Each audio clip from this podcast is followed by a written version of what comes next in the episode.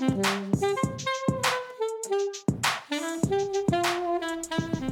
ัสดีค่ะ ยินดีต้อนรับเข้าสู่ SOS Sustainability 101 นะคะ วันนี้บทความที่มาฝากนะคะ มาจาก The Guardian Weekly นะคะ ซึ่งก็เป็นของประจำสัปดาห์นะคะ ที่ 20 มกราคม 2023 นะคะ หน้าปกก็จะค่อนข้าง โหดร้ายหนึ่งก็จะเป็นเรื่องของบราซิลนะคะที่มีปัญหานะคะตอนนี้นะคะ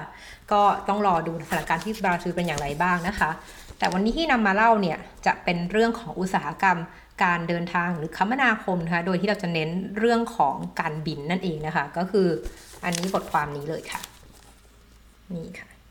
ก็คือจะเป็นการดูนะคะว่าจริงๆ แล้วตอนนี้นะคะอุตสาหกรรมการบินเนี่ยที่จริงๆแล้วคนก็จะบ่นเนาะว่าเออคุณทำอะไรบ้างเพื่อลด การปล่อย emission นะคะ ก็อันนี้ก็จะเป็นการพูดคุยกันนะคะว่าเขาจะทำอะไรกันบ้างนะคะ โดยที่นะคะก็ต้องเล่าให้ฟังก่อนว่ามันเป็นการพูดกันไปพูดกันมาแล้วกันนะคะ เพราะว่ามันยังไม่มีข้อสรุปที่แน่นอนนะคะว่าอะไรคือวิธีการแก้ปัญหาที่ดีที่สุดนะคะ ในเรื่องของการลด carbon emission นะคะหรือลดการปล่อยก๊าซเรือนกระจกเนี่ยของอุตสาหกรรมการบินนะคะซึ่งถ้าใครสนใจในเรื่องของ climate change เนี่ยเรื่องของ อุตสาหกรรมการบินเนี่ยก็เรียกว่าเป็นความยากเนาะในการที่จัดการทำอย่างไรให้ให้ให้มันมีเป็นมิตรต่อสิ่งแวดล้อมมากขึ้นนะคะ ซึ่งบทความวันนี้ชื่อว่า Air Apparent นะคะ ก็จะเป็นพูดถึงเรื่องของการบินนะคะ ในระยะสั้นนะคะแล้วก็ระยะยาวนะคะ ซึ่งตรงนี้ก็จะเป็นเรื่องที่มาจากประเทศออสเตรเลียนะคะ ที่พยายามคุยกันไปคุยกันมานะว่าแต่ละสายการบินแต่ละบริษัทเนี่ยจะวางแผนทำอะไรกันยังไงบ้างนะคะ โดยเขาก็เริ่มนะคะว่าจริงๆแล้วใน การการบินเนี่ยเขาก็สิ่งสำคัญเลยเนี่ยเขาเริ่มจากการพูดถึงนะคะว่าเราจะทำ zero emission ได้จริง ๆ หรือเปล่านะคะ zero emission aviation นะคะในออสเตรเลียเนี่ยทำได้ไหมนะคะ ซึ่งตรงนี้ค่ะเขาก็ยิ่งนอกจากนี้ที่สิ่งที่สำคัญที่ประเทศออสเตรเลียเนี่ยเป็นเป็นมีเอกลักษณ์มากก็คือว่าการจะเดินทางไปประเทศนี้มันแทบต้องบินอย่างเดียวเลยอะคือมันไม่เหมือนยุโรปเนาะที่ มันเป็นแผ่นดินเดียวกัน นั้นคุณจะเลือกได้ระหว่างการจะขึ้นเครื่องบิน หรือจะนั่งรถไฟ หรือจะนั่งรถบัสคือได้หมดเนาะยกเว้นแต่ไปอังกฤษซึ่งอังกฤษจริงแล้วก็ยังมีทางเลือกเนาะเพราะว่ามันก็ไม่ได้ห่างจากแผ่นยุโรปก็อาจจะมีทั้งรถไฟก็ได้อะไรอย่างนี้ใช่ไหมคะหรือไม่ก็นั่งเครื่องบิน แต่ออสเตรเลียเนี่ยก็เป็นทวีปอะ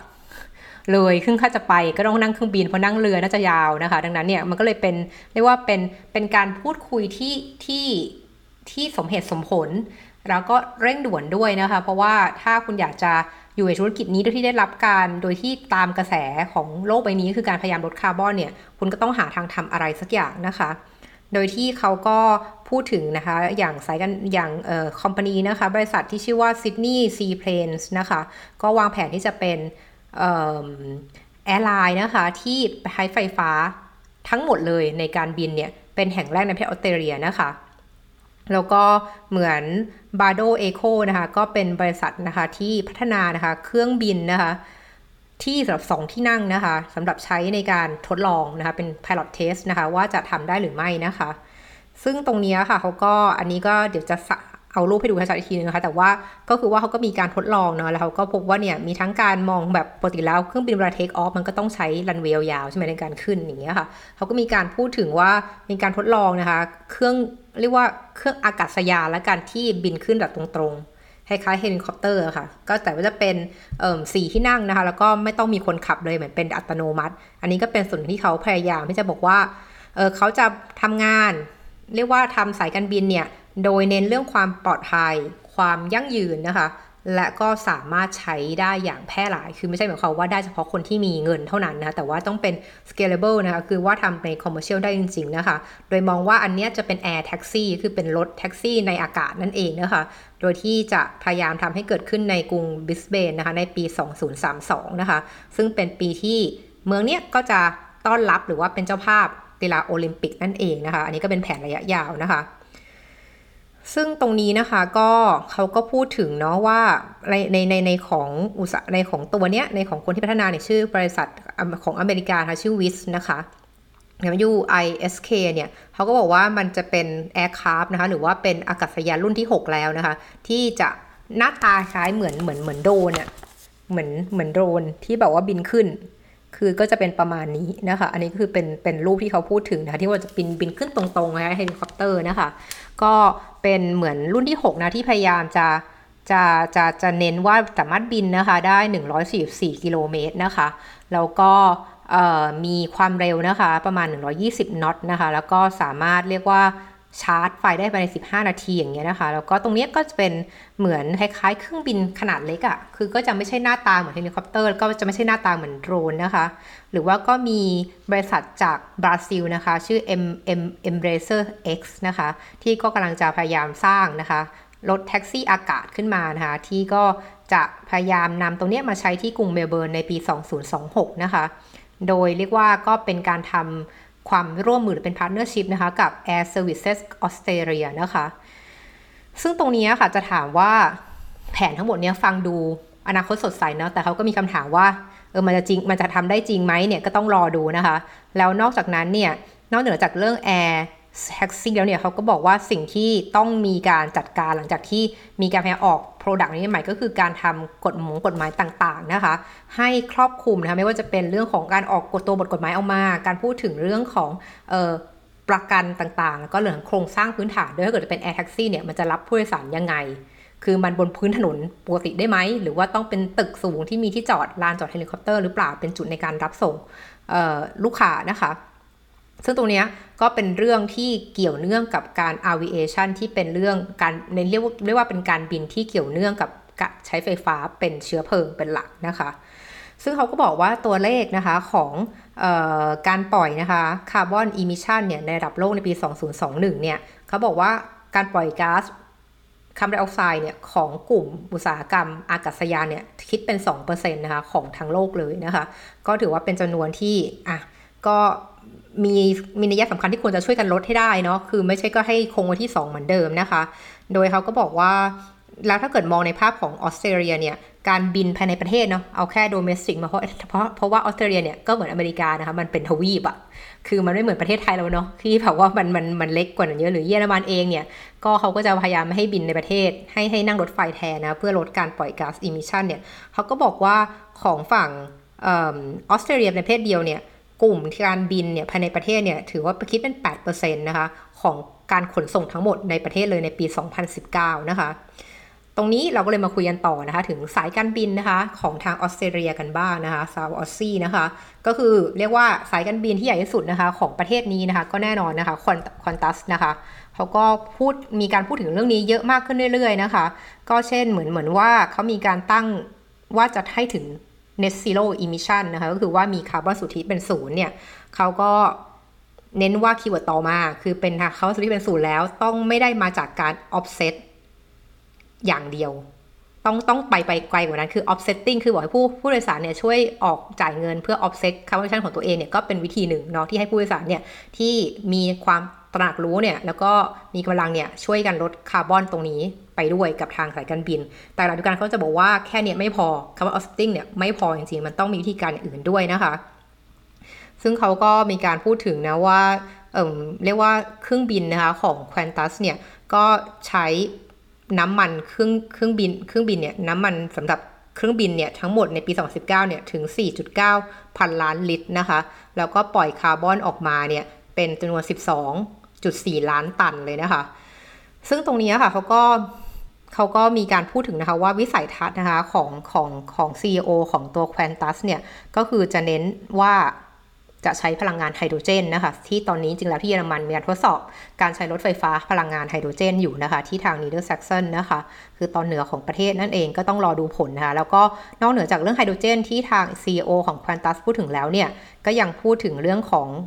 เครื่องบินที่ใช้ไฟฟ้าเนาะอย่างที่เล่าไปตอนต้นก็คือไฟฟ้าเป็นหลักนะคะ แต่เขาก็บอกว่า 2 ตัวเนี้ยที่เขาคุยกันเนี่ยที่เขาพูดถึงคือไฮโดรเจน กับเครื่องบินพลังงานไฟฟ้าเนี่ยเขาว่าน่าใช้เวลาเป็น 10 ปีอะคือไม่ใช่แค่ 10 ปีนะแต่เป็น 10 10 ปี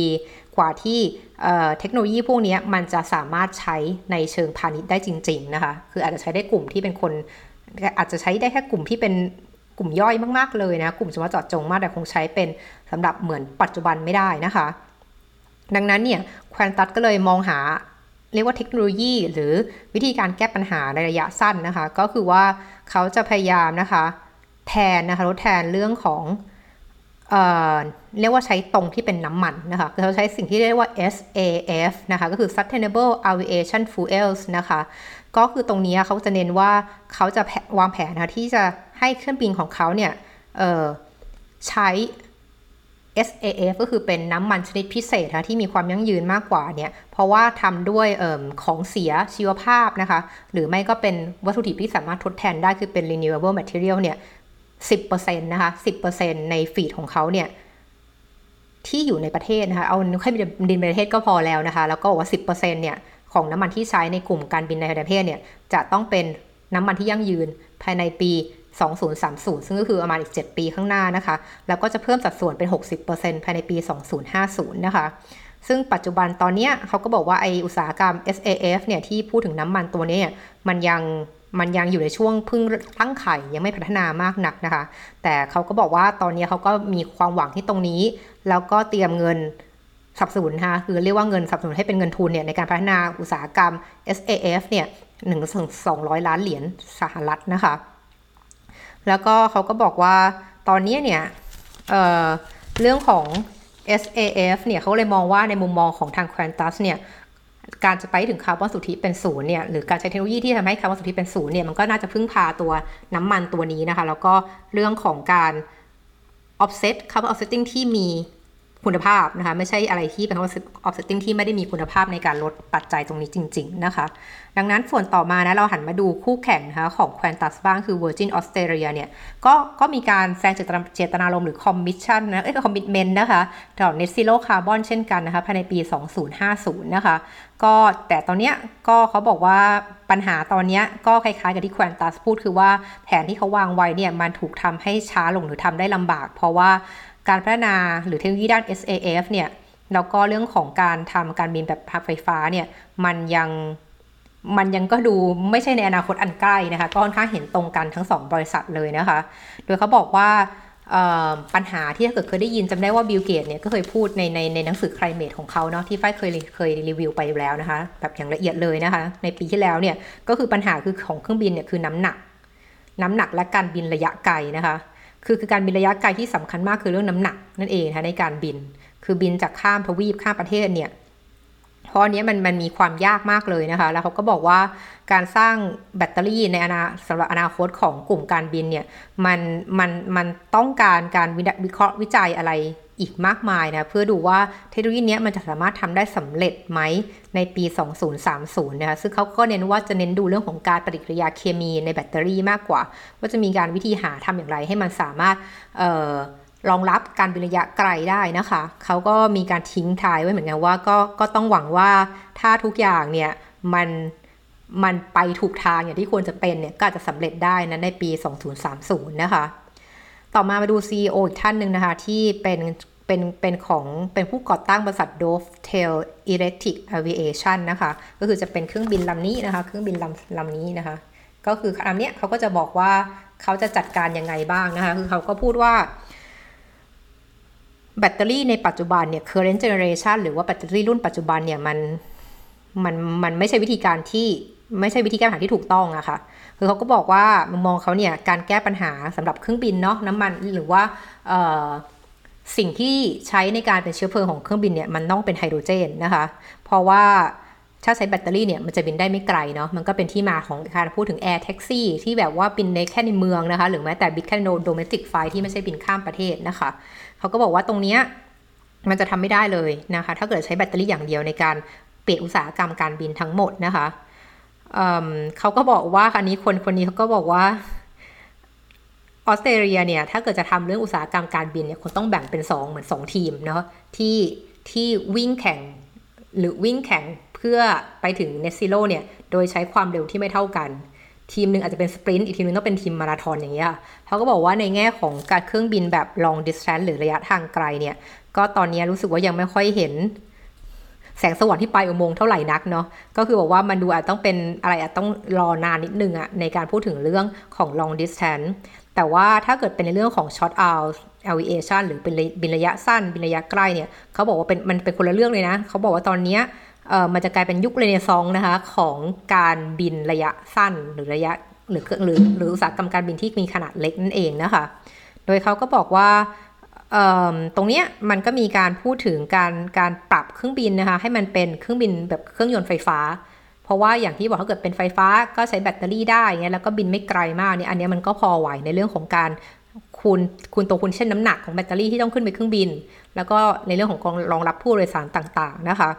ซึ่งตรงนี้เขาก็มีการพยายามปรับเครื่องยนต์นะคะของส่งซาบนะคะ340 Aircraft เนี่ยโดยใช้ เครื่องยนต์ Magnix X นะคะ ที่เป็นเครื่องไฟฟ้าเนี่ย แล้วก็ใส่แบตเตอรี่เข้าไปนะคะ ซึ่งตรงนี้ถ้ามันสำเร็จเนี่ย มันจะทำให้การบินระยะสั้น โดยเป็นเครื่องบินไฟฟ้าเนี่ย มันสามารถทำในเชิงพาณิชย์ได้จริง ๆ นะคะ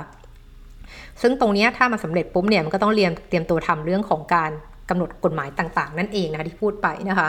ก็เขาก็บอกว่า อันนี้ก็เหมือนเป็นการเหมือนพยายามจะอุบอิบไว้ ว่าขอให้สำเร็จแล้วกัน เพราะว่าถ้าเกิดการทดลองการบินแบบเนี้ยมันสำเร็จเนี่ยก็จะเป็นอนาคตเลยแหละของ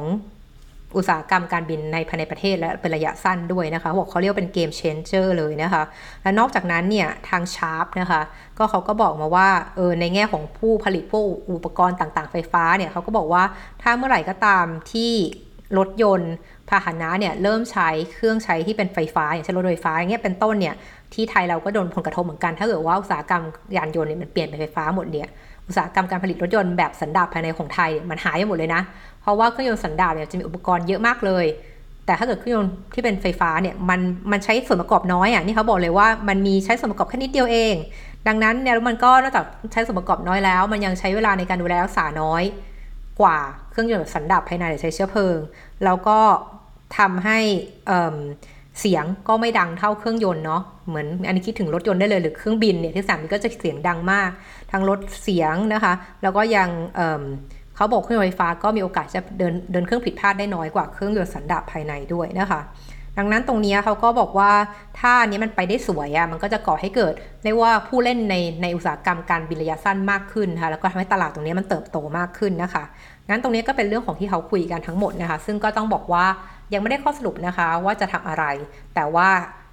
แต่ว่ามีการพูดคุยแล้วคืออันนี้จุดสำคัญที่ฝ้ายอยากจะนำเสนอก็คือว่ามันต้องมีการพูดคุยกันนะมันต้องมีการเหมือนระดมสมองต้องมีการทดลองกันเนาะคือถ้าเกิดคุณจะตั้งใจทำจริงจังเนี่ยมันก็ต้องแก้ให้ตรงจุดอะค่ะซึ่งส่วนสำคัญก็คือการไปจัดการที่มันเป็น point pain point จริง ๆ ก็คือว่าปัญหาของเครื่องบินคือน้ำมันนั้นคุณสามารถทำให้น้ำมันปล่อยก๊าซคาร์บอนไดออกไซด์ได้น้อยไหมไม่ได้คุณก็ต้องเปลี่ยนตัวน้ำมันหรือเปล่า หรือว่าบางที่ก็จะบอกว่าเออถ้าจะทำเครื่องยนต์เนี่ยให้มีประสิทธิภาพสูงสุด เรียกว่าทำเครื่องยนต์ที่ ถ้าคุณยังต้องใช้น้ำมันฟอสซิลแบบเดิม เราจะทำให้เครื่องยนต์เนี่ยที่เราใช้เนี่ยมันสามารถใช้น้ำมันได้น้อยลง อันนี้มันก็จะลดการใช้ปล่อยก๊าซคาร์บอนไดออกไซด์ไปในตัวเพราะว่าคุณก็ใช้น้ำมันน้อยลง เผาไหม้น้อยลงมันก็ปล่อย emission น้อยลง เช่นกันนะคะ นั้นดังนั้นก็คืออยากจะทิ้งท้ายไว้ว่าเรื่องของการไปสู่คาร์บอนสุทธิเป็นศูนย์เนี่ยมันเป็นเรื่องที่เรียกว่า มีเรื่องใหม่ๆ ให้เกิดขึ้นทุกวัน มีการพยายามหาคำตอบ พยายามหาทางแก้ไขนะคะ ที่ไม่ว่าใครที่สนใจเรื่องนี้ก็มีส่วนในการพัฒนาตรงนี้ได้หมดนะคะ แล้วก็เรื่องของการพูดถึง carbon offsetting เนี่ย ก็เรียกว่าควรจะเป็นทางเลือกที่ไว้ปิดท้าย ถ้าเกิดคุณทำทางเลือกที่มันเป็นแก้ไขเป็นพอได้หมดแล้วเนี่ย แล้วมันยังเหลือส่วนที่เหลืออีก คุณค่อยไปซื้อคาร์บอนเครดิตเป็นต้นนะคะ ก็ขอบคุณที่ตาม SOS Sustainability 101 ค่ะ แล้วเจอกันใหม่ครั้งหน้า สวัสดีค่ะ